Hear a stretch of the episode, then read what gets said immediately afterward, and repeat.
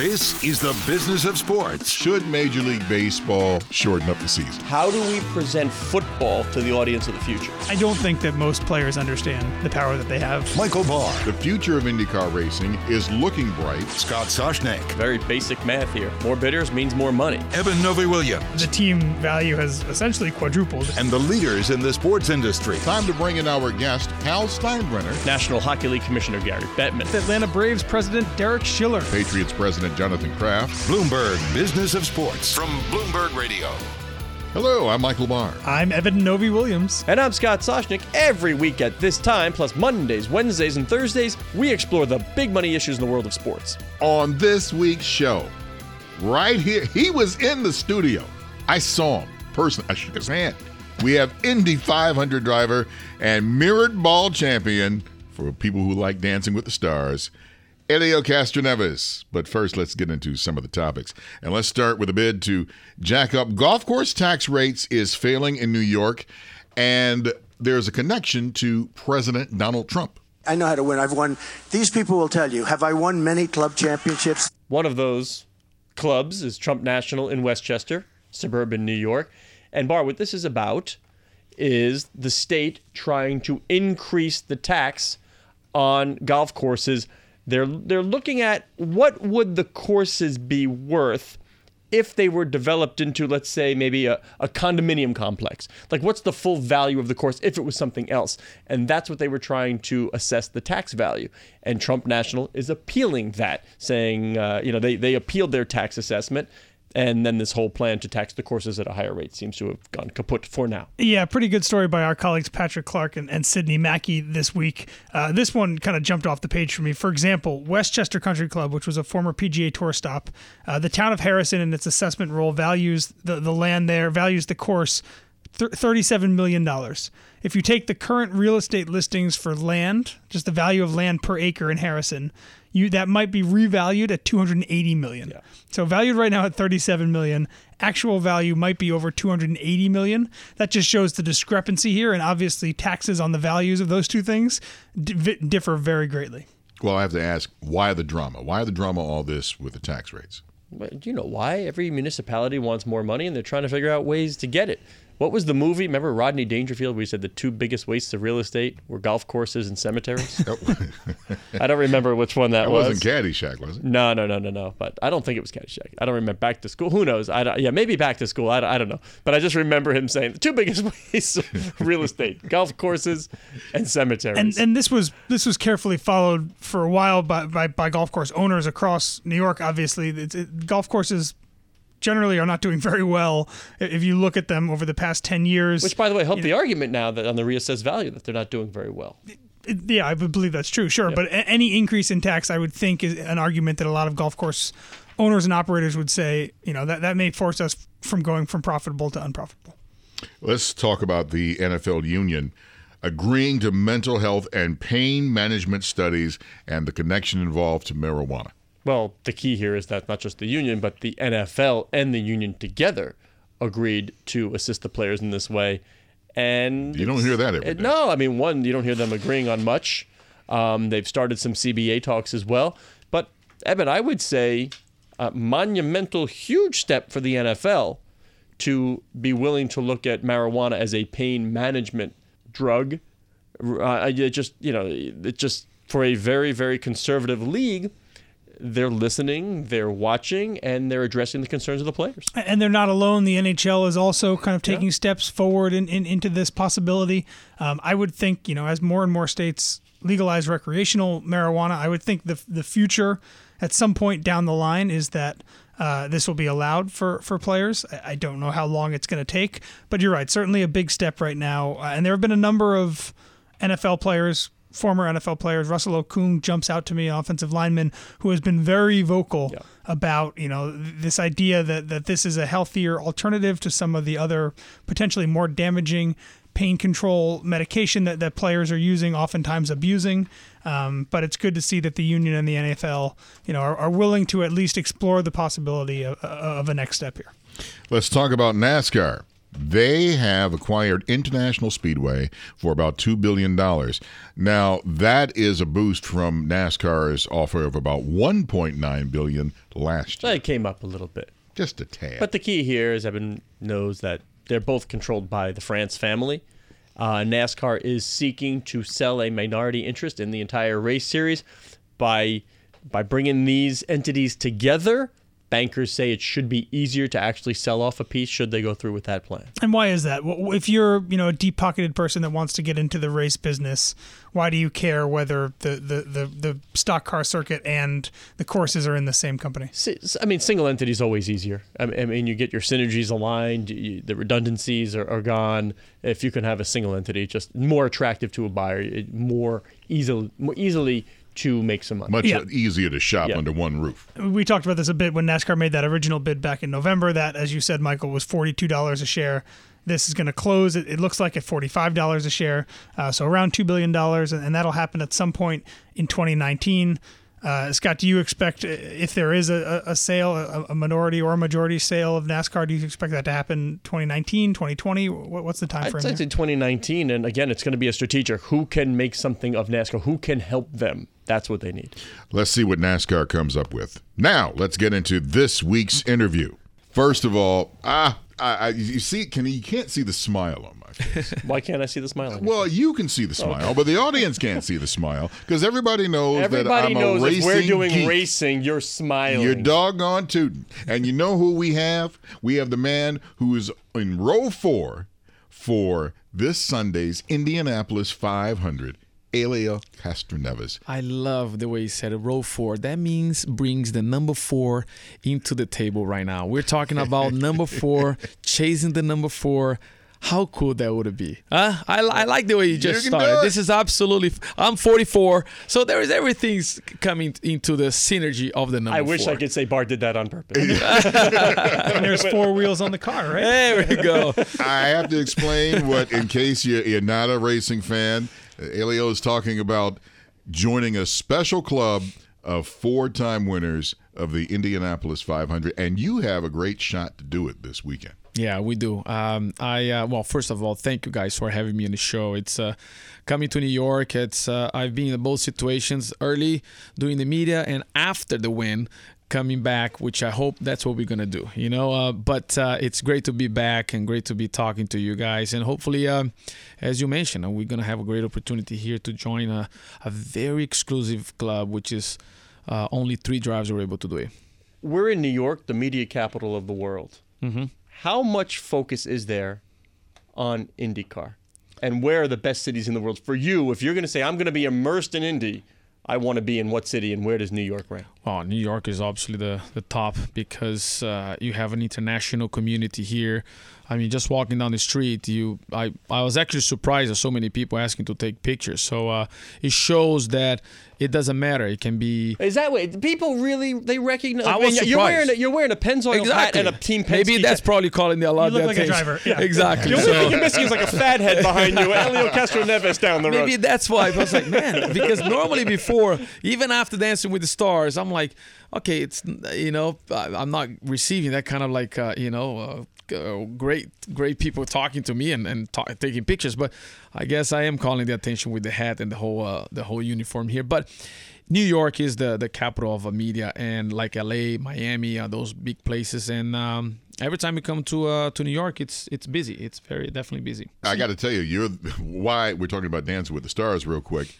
Uh, in case people don't know, Helio Castroneves won the mirrored ball on Dancing with the Stars. In fact, that's the only season I've seen of it. Let me ask this: what, what was your motivation for doing this? I, was that you, or was that an agent who said, "Helio, this is a good opportunity to broaden your appeal"? the whole thing started. Uh, Apolo Ohno, you guys know Apolo Ohno. Yes, you know, yes. won eight me- gold Short medals. track and speed skater. Speed skater. He did the year before, and actually, I watched it and I was like, "Oh man, that's pretty cool." He he probably he got some moves, you know. And all of a sudden, he went to visit. Right this time, actually, he went to the Indy 500. And when he came to my garage, we're just talking because I'm a big fan of sports, any kind of sports. I'm a big fan of his as well. So I'm like, hey, man, great job on dance. I can't believe you could dance. He's like, you should be on the show. I'm like, uh, Apolo, I'm just about to go to the race car. I'm not sure if that's a pro. No, you should be good. In 10 minutes, he described the whole show. Anyway, he ended up talking to the producers. He is the one that started the whole thing. And I'm like, sure, no problem. Anyway, uh, I would say about two months later, uh, the, the, the, the producers were calling us. Um, I couldn't actually do it because I was I was sponsored by Philip Morris, and Philip Morris has a lot of restriction back then, or now you cannot even sponsor anything. So it, we had to go through a lot of situations, and and everybody like you should do it. I'm like, but I don't know how to dance. You don't understand. Why am I gonna go to a place then? Helio, you'll be okay. So I accept the challenge. I said, you know what? What's the worst it can it can be? I'll be eliminated the first week. I'll go back home. It's, it was an experience. So for me, that's the mentality I had. In fact, I packed my bag only for 15 days, guys. I'm swear to God, and I'm the, I ended up staying 14 weeks. So it was a it was a a, a great challenge. Love the show. Uh, I still watch it, and um, who know? I, now I have a mirror ball trophy in my home. It was the Brazilian blood in you, right? The Yeah, that's dancing what, was in there. That's the what whole time. exa- exactly. what- Dude, I'm a race car driver, man. If my hips moves in the race car, I'm in trouble. All right. So, but it was a. I had a great partner, obviously, Julianne Hough and Chelsea Hightower. Those two, they're they're an they are athletes. They're an incredible uh, uh, athletes. Those guys. That's a show that obviously reaches a, a different audience than I think the the serious stock and open wheel racing circuits do. How big was that for Helio the brand Oh, to be successful in that other world as in addition to the the racing world? I would say 90% today people recognize me because of Dancing with the Stars. I win the bet. We, do. we talked about this in the last show wow. when we said, I said, I'm curious how much of the appeal comes. I said, I bet it's more.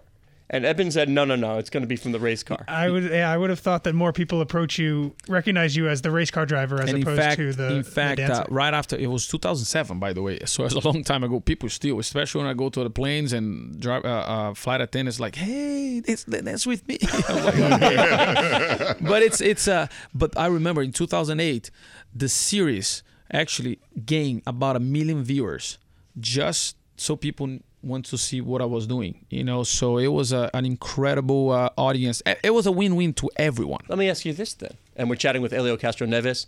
What does that TV show know about mass appeal that a lot of sports, and I'm going to throw IndyCar in there as well because the viewership for the Indy 500 is even down from year to year.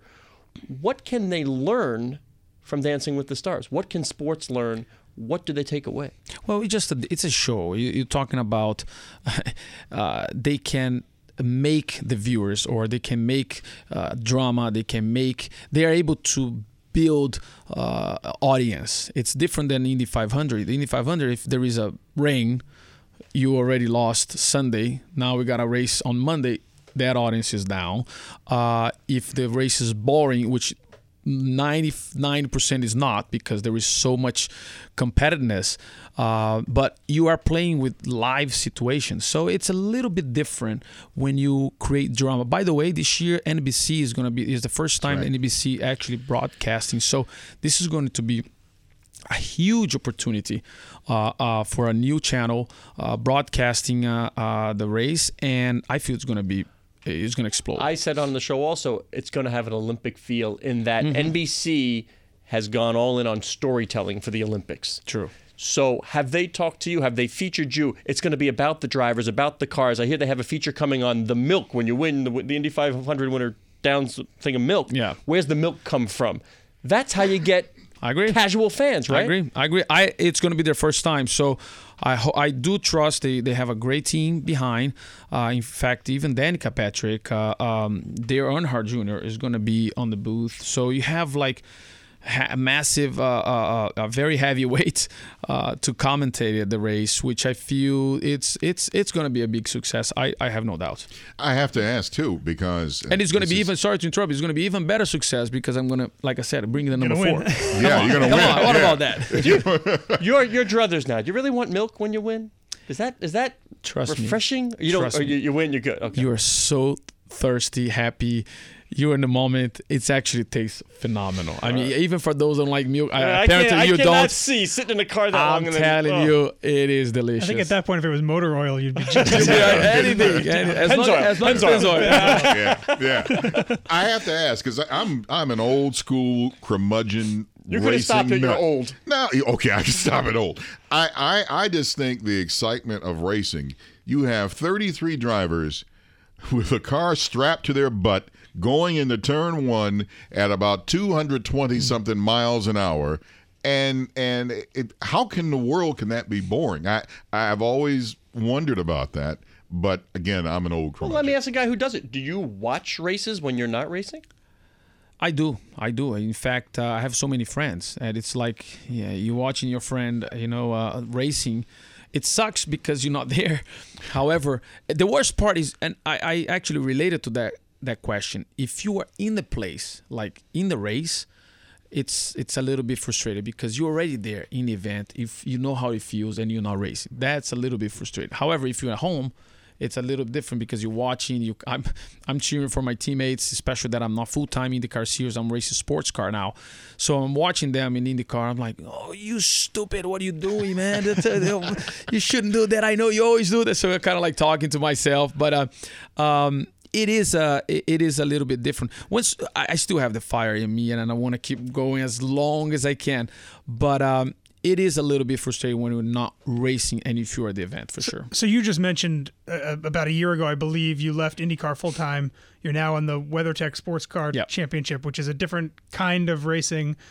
Correct me if I'm wrong. I believe it's a smaller series than IndyCar from a popularity standpoint. It's a different uh, uh, popularity, yes, maybe because um, they they've been for a long time, but it's more like long distance race. So It's like Le Mans, like the, the exactly, big you race 24 stuff. hours, you race 12 hours, you race six hours and two hours. So, and plus you actually share your car with someone else. So it is it is it, exactly. It's Are a- you all the same size? No, that's why. Like for example, I use this. We call the Ninja Turtle. I use this really pouch in my back in my suit. So because my my teammate is like six foot tall, I walk like a six foot tall, but I am. I know I'm not. But so so I have to be forward on my seat, and and again, so for us not losing time to put an insert, I put in my suit. So it's kind of like really funny but it is it is uh, a different series so it's it's uh and that's why spending 20 years in IndyCar series all of a sudden you change the style. Man it, it is hard. It's it's different. And what was the motivation for you, as one of the better known race car drivers out there? What was the motivation personally for you to jump from IndyCar to something totally different and a different style of racing? well my boss Roger Penske which is obviously I'm the team Penske and he said look I need you. It's a new adventure for us for the team. We want to go back and we want to win. And he said I need you there so I'm like really can't you get the other guy over here but since And then he said, "How much?" no, no, it's more. I tell you what, uh, eh, Roger and, and, and Team Penske, uh, they've been so. I've been 20 years in the team. It would be very hard for me just just because uh, ended this relationship for not to be with them uh, and being another team. I don't see myself in another team. I, I really enjoy because again probably this fire that I still have it's because I have a great relationship with everyone out there. So I said, no, I accept the challenge. I'll go for it. But as long as I do the Indy 500, and it's like, I would be stupid to not have you at Indy 500. It's like, done. I'm, I'm here. What do I sign? So it was a, it was a great uh, uh, relationship for sure. And I have a stupid question here. Um, the the sponsors that you have Mm-hmm. Are they all done through your team, or or do you have personal sponsors as well? How does the sponsorship world work when you are both part of a team with a lot of sponsors and Yeah. your own kind of brand yourself? Now you see here the Pennzoil is obviously from the team. Rev that you have here in my, my hat, you see it, it's uh, personal. So we're able to mix it up, and it depends. Um, uh, but normally a team like Team Penske, they're able to. They don't want the driver to bring any relationship with their. Uh, well, they can have it obviously in a personal level, but they don't want to link uh, their personal sponsorship to their team because they don't want to depend of the driver. They want to depend of their, their their business, which, which in fact that's why Roger does so well. The team Penske does so well. They link their business with the sponsorship. So Pennzoil, for example, it's actually a great relationship with Penske Truck Rental from Roger. So they use a lot of you know business to business, and and you have Hitachi. They have a Verizon, which is another big one. So uh, it, it's all about business to business, and and Team Penske does better than anybody. Do you make more money from your own personal sponsors or through the, the team side of your contracts? in our in our uh, deal, I feel that uh, our salary is, is more money than actually the personal sponsorship. Gotcha. Do sponsors want more from not only you but the team these days? They're all measuring the return on the investment. Why am I committing all these dollars? Yes. I need more. Give me an example of what it was 10 years ago and what they want from you now. Well, and and this is just tied in what I just said. They sometimes, uh, for example, and I, and I say Shell Pennzoil or Pennzoil today, they not only a brand in my car, they actually help with the lubricant in the car. So meaning we have a, a, a, a gearbox oil, we have engine oil, and when you have the technology, the technology that you can use it. In fact, by the way, this is a true story. The same uh, box of oil that you go in a gas station and buy from Pennzoil is exactly the same oil that we use in our in our engine. Hmm. That's a rule, isn't it? Almost a oh, rule. That is right? it's the rules. You're absolutely right. Because we always joke that when you see LeBron James sitting on the court and he's drinking, what is it, Powerade Gate, whatever Yeah, it is, yeah, yeah. we're like, folks, I hope you know what's in his bottle is not what you're getting at the supermarket. No, labeled Powerade, We it's not we the same actually have, in fact, uh, uh, Pennzoil, made, uh, the lubricants made by natural gas, which is uh, uh, thinking about environment, but it is the rules, and we got We don't have a special, but they are thinking about it. They are thinking about the lub. Not only that, we have the uh, all the areas that you can lubricant, you know, on the wheels and things like that. They are partner of us on uh, on that. So not only a name on the car, but it's also a, a partner on the race team as well. We're talking with Helio Castroneves, row four for this Sunday's Indy 500. Uh, and I have to bring this up, and uh, Okay, if I let's can, uh, we never it know. wasn't me. We never It know where wasn't me. Barr is going. No. It know. might it might be one of my teammates. no, no, I, I, I was got the Chris Rock excuse Yeah, already. yeah, Wasn't me? Wasn't me. I always think of the most heartbreaking loss at Indianapolis was J.R. Hildebrand. One stinking turn. He hmm. was on the last lap coming out of four, ah. and he hit the wall. And that's when Well, that wasn't smart of him. What? I, uh, he, he got he he was trying to pass a car on the outside, and apparently he got into some of the uh, marbles, and they just took him to the wall. And that was uh, the late great uh, Dan Wheldon. That's when he went by and he won the race. Yeah. I I think of those heartbreaking moments. What in your racing career has been the most heartbreaking moment that you've had in your time? Well, that's a great question, by the way. Um, and and I, I feel in that situation for Hildebrand, uh, bad coaching. You know, the team is as again. I just talked to someone uh, just coming over here an interview. This sport is not about an individual. Even that we are driving the car, there is so much that can go wrong. So much, and it's not about only you, but it's about the team. So in that situation, to be honest, I would say it was a bad coaching. They should tell him, look, you are 10 seconds ahead of the second place. Just finish the corner. Does Just he- bring it in. As someone who's not a racing aficionado, does he not know that? But sometimes, you know, 10 seconds, if you have somebody in front of you, you can lose that 10 seconds in one. And then you lose, you could lose a race. So that's what I'm saying. They could coach him a little bit better. Lift, uh, take it easy, just bring it home. There was ways to do it. However, anyway, he learned his lesson. Unfortunately, the situation. But in my my case, I, I remember in uh, 2003, I had the best car. I, I start from the pole. I was leading the entire race, Oh, I and that, uh, yeah. I had a back market in turn two. In 40 laps to go, I took a chance and I almost crashed with this guy, but kept the lead, no problem. 20 laps later, 20 laps later, same corner, same driver. So what I did, I used my experience 20 laps before. I lift off because I thought the guy is gonna chop me again. Well, I didn't know that he's gonna what he's gonna do, so he actually slowed down, waiting for me to pass him. So I had a five second lead, no problem. However, because of that momentum, I lost it. I uh, my teammate was back then, Gil de Ferran, passed me. 20 laps to go. I was never able to recoup. I lost the race. So that for me was like I should have continued, but should have coulda. You know, it's one of those Are things. Are you happy if a teammate wins? Like, how, do, how does that work? Well, good question. You competing against with him, Sure. so he's a competitor. However, he helped you to also develop your car because you're using a lot of his information. So in the end of the day, if you think about yeah, sucks because he got the the that day. It's his day, but I had also my day. You know, and in the end, the win, the the team wins. So Roger is specific on that, which I feel that's why everybody really enjoyed to work with Roger. He compensates everyone, no matter who wins. Everybody's equal, and um, I think that's why the team has such a success because everybody really wants to win for him. This is the stuff that I think racing broadcast should get deeper into. The- This, I, this the strategy underneath it, the things that you're learning the from technology, from the, the guy that you're racing against, who's also a teammate. Uh, I kind of liken it to the conversations when you see golfers talking to their caddies, and you're like, "Wow, these guys are dialed in." You know, their wind speed, the looking at the tree. The, is it a half seven iron or is it a full eight iron? Uh, it, it's those conversations that I think that that casual fans would might be more drawn to to watching a sport if they even understood kind of the deeper levels beyond just driving fast and trying to get to the finish line first. No, it, and, and again, for example, in qualifying, I qualified 12. Uh, my teammate got pole position. So you're like, whoa, wait a minute. Why didn't get the pole position? You can't get four cars in number one, you know? it's impossible. So one day, that, that was his day, which I'm super happy for him. Great guy, Simon Pagenaud. By the way, he's very strong, so he has a good car.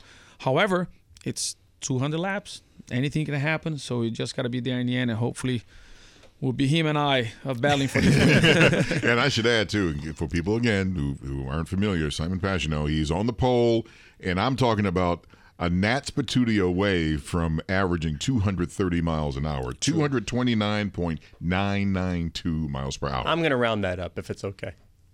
That's fine. You know, uh, we can round that up to 230. Uh, it's still pretty darn fast. yeah, That- That's the takeaway. It's pretty darn fast. Real quick before we go, can we talk about the ring? Yes. You're wearing a checkered flag, diamond studded uh, ring. What is that from? oh, sweet. This is the last win, uh, and actually very traditional ring. Uh, old, uh, old timers, I would say. When I say old timers, Mario Andretti, uh, AJ Foyt, Lalanza Senior, and Rick Mears, they use this this ring.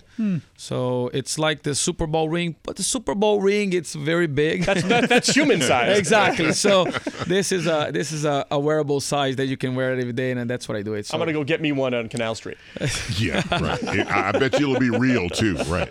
Uh, Helio Castroneves, look for him, row four of this Indianapolis 500. Uh, we start out with watching the Monaco Grand Prix. Well, I'm going to be watching the Monaco Grand Good Prix, job. and then it goes to the Indianapolis 500, and then it'll go to NASCAR's Coca-Cola 600. And then me trying to get home from Boston with my son in the back, Driving a little slower. driving a little slower. yeah, Helio, thank you so much. I'm so glad, and very good luck to you. thanks for having me, guys.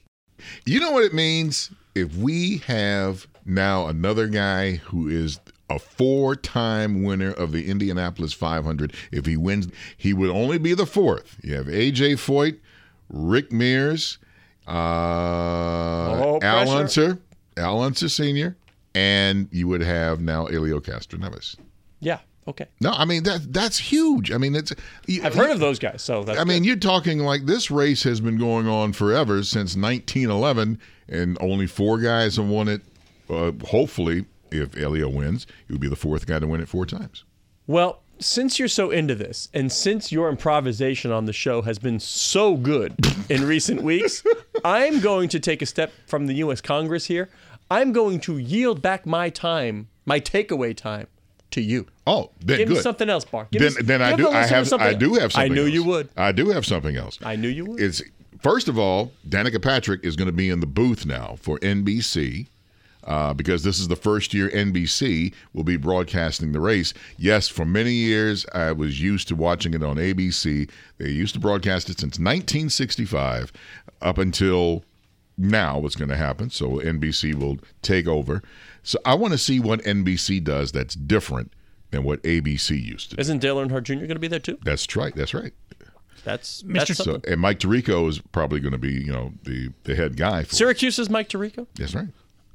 I would like to see. I, I'm not a big race guy, obviously, um, but Michael, you included here. The people I know who are, when I say I'm not, always say the same thing. There's so much more to it than your casual fan understands. I would like to see NBC or some other form of, of race coverage really get into the details there. I thought Helio was, was really interesting when he talked about the, the teams and the things that he learns on his car that might help his teammates on the track as well. I'd like to hear more of the conversations between pit and driver, you know, what what what they're considering in terms of gas mileage, etc. I want more of the, the strategy underlying the racing, and it might make me a bigger fan if I if I had a better understanding of the underlying working of it.